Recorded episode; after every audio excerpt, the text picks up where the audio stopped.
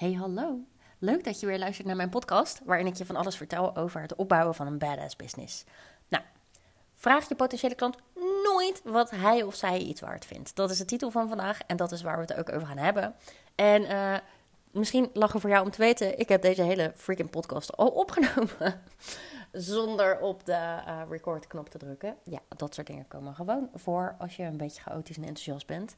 Um, maar we doen het gewoon lekker opnieuw. En het voordeel voor jou is, is dat ik dan waarschijnlijk sneller to the point kom. Want dat gebeurt vaak, hè? Je, je maakt iets en de tweede keer, en, dan raak je het kwijt. En dan de tweede keer dat je het moet doen, denk je, oh, ik moet het precies zo doen als die eerste keer. Uh, nee, deze tweede keer ga je eigenlijk veel sneller to the point, omdat je dat hele thought process van je message al hebt doorlopen. Nou, anyways, dan kom ik nu ook daadwerkelijk to the point. Um, vraag je potentiële klant nooit wat hij of zij iets waard vindt. Oké. Uh, dat, ik heb hier een tijdje geleden een heel mooi gesprek over gehad met iemand. En een next step gesprek. Uh, dat was een heel belangrijk thema voor, voor, voor dat gesprek. Ik heb zelf heel veel lessons learned uh, gedaan hier om wat, wat dit betreft in mijn vorige business. En dan ga ik je eventjes in meenemen. Ik ga het samenvatten voor je in deze podcast. Want Even naar mijn vorige business. Met mijn vorige business hielp ik um, om burn-outs te voorkomen. Ik kwam net uit een burn-out zelf gerold. Ik wilde ondernemen. Ik wilde eerst een bedrijf opstarten voordat ik andere mensen zou adviseren hoe ze een online bedrijf konden opzetten. Dus ik um, wilde eerst wat anders opstarten. En ik kwam uit die burn-out en ik dacht echt, wauw, in hindsight was dit zo niet nodig geweest. Als ik maar wist dat ik op het pad naar een burn-out toe zat, en daar had ik geen idee van, Um, niemand zei, joh, Rom, je hebt nu allerlei symptomen van een burn-out. En ik had zelf ook geen idee. Misschien was het, ik denk dat het ook heel erg iets was wat ik aan het vermijden was hoor. Omdat je ergens wel weet dat je erop af aan het stevenen bent. En dat wil je eigenlijk gewoon niet. Um, maar als ik had geweten dat. En als ik dan ook nog eens de tools had gehad om dat ding te voorkomen. Ja, dan had ik dat natuurlijk gedaan. Dus um, ik dacht, ik, met, met, dit, met al deze tools die ik geleerd heb. En met het, het bewust worden dat zoveel mensen op weg zijn naar een burn-out. Daar heb ik mijn eerste business omheen opgezet. Dus ik, ver, ik, ik zette een uh, online programma op. En ik coachte mensen om een burn-out te voorkomen. Nou, listen up. Ik deed een drie maanden programma. Voor, um, dus dan had je een online programma waarin je dus die tien uh, heel uitgebreid eigenlijk, waarin je tien tools kreeg om een burn-out te voorkomen en gewoon van, vanaf dat pad naar die burn-out stappen op het pad naar je droomleven. En uh, daar deed ik uh, zes coaching sessies bij, één op één. om je ook echt accountable te houden. Weet je, je hebt nu een nieuwe tool geleerd en je hebt aan het einde afspraken met jezelf gemaakt. Ben je dat nu ook aan het doen? Of ben je weer een oude patronen aan het vervallen? En hoe komt dat dan? Nou, jongens, dit verkocht ik voor Hold Your Horses. 59 euro. I know, helemaal insane, maar ik was doodsbang. En dat is echt een onderwerp voor een andere podcast. Daar ga ik het echt nog wel een keertje over hebben. Dat had iets te maken met mijn money mindset. Die was gewoon vrij uh, verkrekt. En ik vond het allemaal rete spannend. En ik vond het doodeng om mensen te helpen. Want wie was ik nou om? Nou, uh, misschien herken je die gedachte wel. Uh, ik heb hard aan mijn money mindset gewerkt. Dus dat zit, dat zit nu in ieder geval een stuk beter. maar er is altijd room voor next level. Maar anyways, 59 euro voor een drie maanden programma waarmee je iemands leven transformeert. Ja, dat sloeg natuurlijk helemaal nergens op. Anyways, ik had een klant en, en zij was in alle opzichten mijn ideale klant. Echt waar. Het was, het was, hoe dat traject ging was prachtig en het was perfect. En ik ben vrij perfectionistisch, dus ik noem niet heel vaak dingen perfect. Um, maar het was echt fantastisch. Iedere sessie begon eigenlijk met tranen, maar eindigde in een glimlach. Uh, ze was super open. Ze paste alles toe van de tools die we hadden besproken. En aan het einde van het traject was het ook echt gewoon een ander mens. Met, met, met een sprankel in haar ogen. Met, met haar bloemenjurk aan en de lippenstift erop. Ready to rock the world. En, en ze ging een andere baan op zoek. Nou, het was echt zo mooi. En um, ik, uh, ja, het was gewoon perfect. Ik vind het nu nog steeds heel erg mooi als ik het erover heb. Anyways ik stuurde aan het einde van zo'n traject natuurlijk altijd een uh, feedbackformulier. Enerzijds zocht ik ook oprecht naar uh, constructieve feedback. Weet je wel, ja, ik vond het allemaal heel erg spannend. Dus ja, uh, wat kan er allemaal beter? Dat, dat, waren de, dat was de hoofdmoot in dat feedbackformulier. Anderzijds is het natuurlijk handig voor je reviews, om reviews te verzamelen voor je social proof. Maar ik stelde ook de vraag: wat vond je het programma achteraf waard? Dit heeft helemaal niks met haar antwoorden te maken. Ik vind haar nog steeds een, een top mens. Dit, heeft, dit is puur um, heeft het te maken met dat ik die vraag stelde en niet met de antwoorden die zij gaf. Oké. Ehm, haar feedback was eigenlijk: uh, jongen, dit was echt perfect. Dit was bizar. Het was mooi. Het, je hebt me spot on geholpen met alles waar ik mee zat. En ik wist dat ik op weg was naar een burn-out dankzij jou. En die hebben we ook voorkomen, weet je wel, door, door deze samenwerking. En ik weet wat ik wil en ik ga ervoor. En nou, het was echt fantastisch. De, de, de feedback had niet beter kunnen zijn. Um, we hadden haar burn-out voorkomen. Nou, en als jij um, wel eens overspannen gevoelens hebt gehad of een burn-out hebt gehad, dan weet jij hoe fucked up dat is. En dan weet jij ook hoeveel het waard is om dat ding te voorkomen. Nou, daar kan je bijna geen prijskaartje aan hangen. Weet je, als je weet, het ene scenario is uh, je weer goed voelen en blij zijn en stappen ondernemen in je droomleven, zeg maar. En het andere scenario is acht maanden lang op de bank liggen of nou, ergens tussen de drie maanden en een jaar op de bank liggen, jezelf helemaal verrot voelen, denken dat je niks waard bent en uh, iedere dag weer jezelf je nest uit moeten slepen, ja, dan, kan, ja, dan, is, dan is daar bijna gewoon geen prijskaartje aan te hangen. Anyways, ik stelde dus de vraag: wat vond je het achteraf waard in, um, in dat feedbackformulier?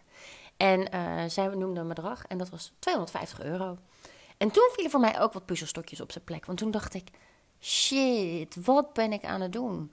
Want wij hebben een burn-out voorkomen. En dat is letterlijk duizenden euro's waard. Dat is letterlijk acht maanden. Bij mij duurde het acht maanden. Maar stel je even voor: acht maanden salaris. Acht maanden omzet die je kan draaien met je business. Acht maanden gewoon um, leuke tijd te hebben. Quality time met je vrienden, met je familie, met je partner. Weet je wel. Leuke dingen kunnen doen. Gewoon überhaupt je boodschappen kunnen doen. Dat was al chill geweest.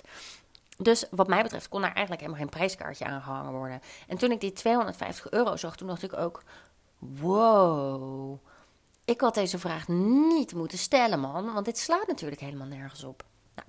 Ik verkocht, dit ligt allemaal aan mij, want ik verkocht aan het begin veel te slap. Ik was rete blij met iedere klant die ik had. En ik had eerlijk gezegd, um, ja, gewoon best wel een slechte money mindset. Um, dus dit was helemaal mijn ding. Dit was echt helemaal mijn ding. In hindsight weet ik wat het waard was. En, uh, en, en, en weet ik dat nu ook veel beter met de diensten die ik nu aanbied. Alhoewel ik vrij vaak uitgedaagd word om die prijs omhoog te gooien. En ik dat ook nog best wel spannend vind. Maar oké, uh, I'm getting there. Anyways, ik sprak laatst een vrouw. En die wilde haar uh, diensten, ik ga even niet noemen wat het is, want um, dan kun je, ja, want dat, uh, het is eigenlijk op alles toepasbaar. Maar ik sprak laatst een vrouw en die wilde haar diensten op donatiebasis gaan aanbieden. Dus dan, dan, uh, dan doe je je dienst, zeg maar. En dan vraag je aan de ander, wat heb je hiervoor over? Nou, dat mag aan het begin. Bijvoorbeeld als je nog in opleiding bent. Uh, of, hè, dus dat je, wat ik was laatst op Ibiza. En daar kon je een massage op donatiebasis doen. Want die jongen die was nog in de opleiding of zo. En, en die mocht toch nog niet echt verkopen van, voordat hij zijn opleiding af had. Dus uh, dat was dan op donatiebasis. Prima. Maar deze vrouw had het plan om haar prijzen daarna op deze donaties te gaan baseren. En uh, het, ik, ik zei, ho, nee, stop. ik moet af en toe hoesten hoor, ik ben een beetje verkouden geweest. Ho, stop. Mensen hebben geen idee wat iets waard is. Dat bepaal jij. En zij bepalen alleen of ze het er op dat moment voor over hebben of niet. Of de pijn groot genoeg is of niet. Of ze de ballen hebben om hulp te vragen en dingen aan durven kijken of niet. En daar, uh, that's where your sales skills come in. Dat is wat jij te doen hebt. Want hoeveel mensen wachten wel niet totdat ze al in een burn-out zijn gedonderd voordat ze om hulp vragen? Hoeveel ondernemers wachten wel niet totdat ze iedere avond huilend in bed liggen met geldstress en zorgen en het gevoel te hebben dat ze mislukt zijn, voordat ze om hulp vragen of misschien wel weer teruggaan in loondienst? Hoeveel mensen gaan dagelijks door het leven met vage pijntjes, rare klachten, uh, kwaaltjes en daardoor ook een beetje een opgetrokken muur rondom hun emoties? Weet je, zij willen dit oplossen. Echt waar, ze willen het. Maar ze weten niet helemaal hoe. En misschien zijn ze zelfs bang dat het voor hen niet op te lossen is. Want ja, hè, niemand heeft hier last van, behalve ik, denken ze waarschijnlijk. Totdat ze jou tegenkomen. En jij in hun verwoording laat zien dat jij ze snapt. Dat je het tegen hen hebt. Dat je een oplossing hebt voor hun gezeik. En dat ze daarvoor wel in actie moeten komen. Dat als ze dat niet doen, ze zomaar eens kunnen belanden in ofwel een burn-out of terug in loondienst of in het ziekenhuis met hun klachten. Of whatever uh, jouw industrie dan ook is. Maar jij mag echt laten zien wat er mogelijk is. omdat jij weet hoe het ook kan. Met vertrouwen in jouw skills. Het hoeft niet zo te gaan. Dat mag je echt duidelijk gaan maken aan jouw potentiële klanten. Het hoeft niet zo te gaan. Kijk maar, dit kan ook. En dan mag je je aanbod doen. Maar die prijs, die bepaal jij. En, en, want ze hebben geen idee wat het waard is. Hoe levenstransformerend is het om een burn-out met iemand te voorkomen? Hoe levenstransformerend is het om iemand een succesvolle business te, te, te, leren opbouwen, zeg maar.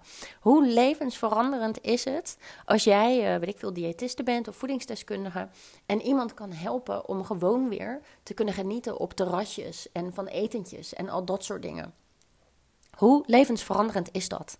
Maar voordat jouw klant um, de pijn heeft gevoeld, waar zeg maar de, dus de, de burn-out in dit geval of al dat soort dingen, hebben ze geen idee wat het waard is.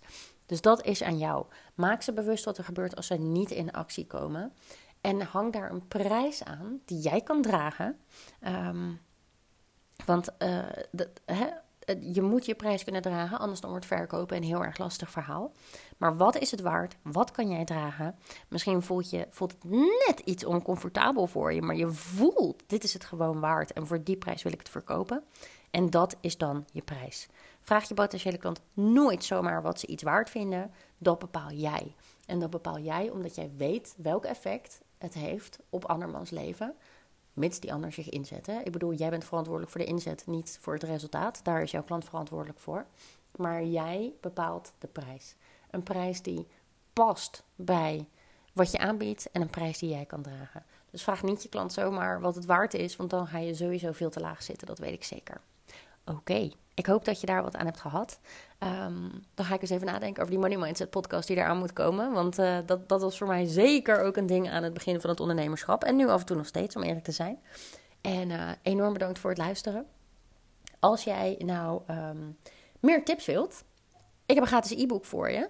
Daar krijg je nog meer van dit soort, uh, ja, beetje eigenlijk kick-ass-achtige tips. Ik vertel je in, de vijf cruciale stappen voor het opbouwen van je badass business. Ik denk dat als je deze podcast eh, interessant vond en als je er wat aan hebt gehad, dan weet ik zeker dat je een heleboel uit het e-book gaat halen. Het zit namelijk ramvol met inzichten. Ik smijt allerlei overtuigingen waar jij nu mee aan het dealen bent, zoals wie ben ik nou om en moet ik dan zichtbaar zijn, smijt ik allemaal één voor één uh, in de prullenbak voor je. Ik geef je een aantal cruciale oefeningen uh, in het opbouwen van je business. Echt cruciale elementen die iedereen altijd overslaat en vergeet.